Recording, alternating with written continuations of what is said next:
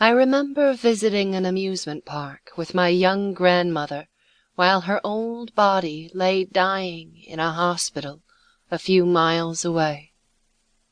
She had shifted forward in time so that she might know me before her time span came to its natural end. I would always remember her at the age that many women become new mothers. The old woman who would die the next day had been too frail to play with an energetic child. Perhaps at the age of four I should have found it unusual that a young version of my grandmother would come to visit me. I took it in stride and enjoyed the lessons she taught me about how to control my ability and how far I could travel, be it in time or space. It was she who told me the parameters that constrain shifts within our lifetime.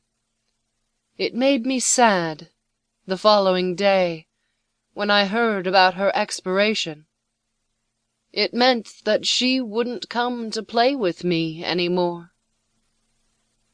It is unusual for one of us to travel all the way to the end of our time, thereby learning the hour and nature of our death. My grandmother, for whom I was named, explained that she had to come as late in my childhood as possible for a reason.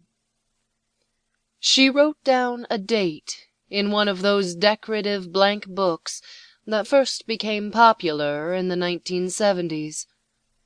Then she gave it to me and told me to come to San Francisco on that date, but not in my natural time. The words she scribbled under the date read, Come see me when you had a rest. You still have much to do. You'll know when it's time.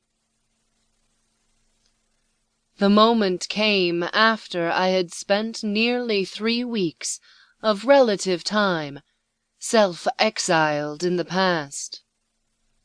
For the first time in my life, I was beginning to feel the time sickness. I had been told of its effects by my mother when I was young. Disorientation, moments of dizziness, and most telling, a low hum that resembled tinnitus, but was something felt as a vibration rather than heard. I had left loose ends in my natural time. The rich entrepreneur, Darren Tate, had records of the locations of some of my people in places outside of Los Angeles. I didn't believe for a moment that he would be dissuaded from his quest to find a way to take advantage of our abilities for his own gain. He would probably start again, trying a different approach with a new selection of unwary time shifters. The researcher, Mason, who was willing to dissect people to study the differences in our internal physiology, was still at large. The one person who connected them, Julia, would have access to Tate's records and where to find more victims. Then there was Marcus.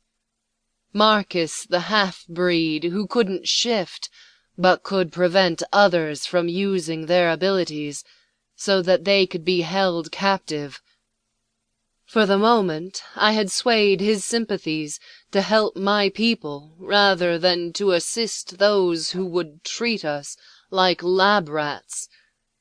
But his loyalties pivoted on a promise that I had made to stay with him and help him to learn whether he could unlock his own capacity as a shifter and to discover his limitations.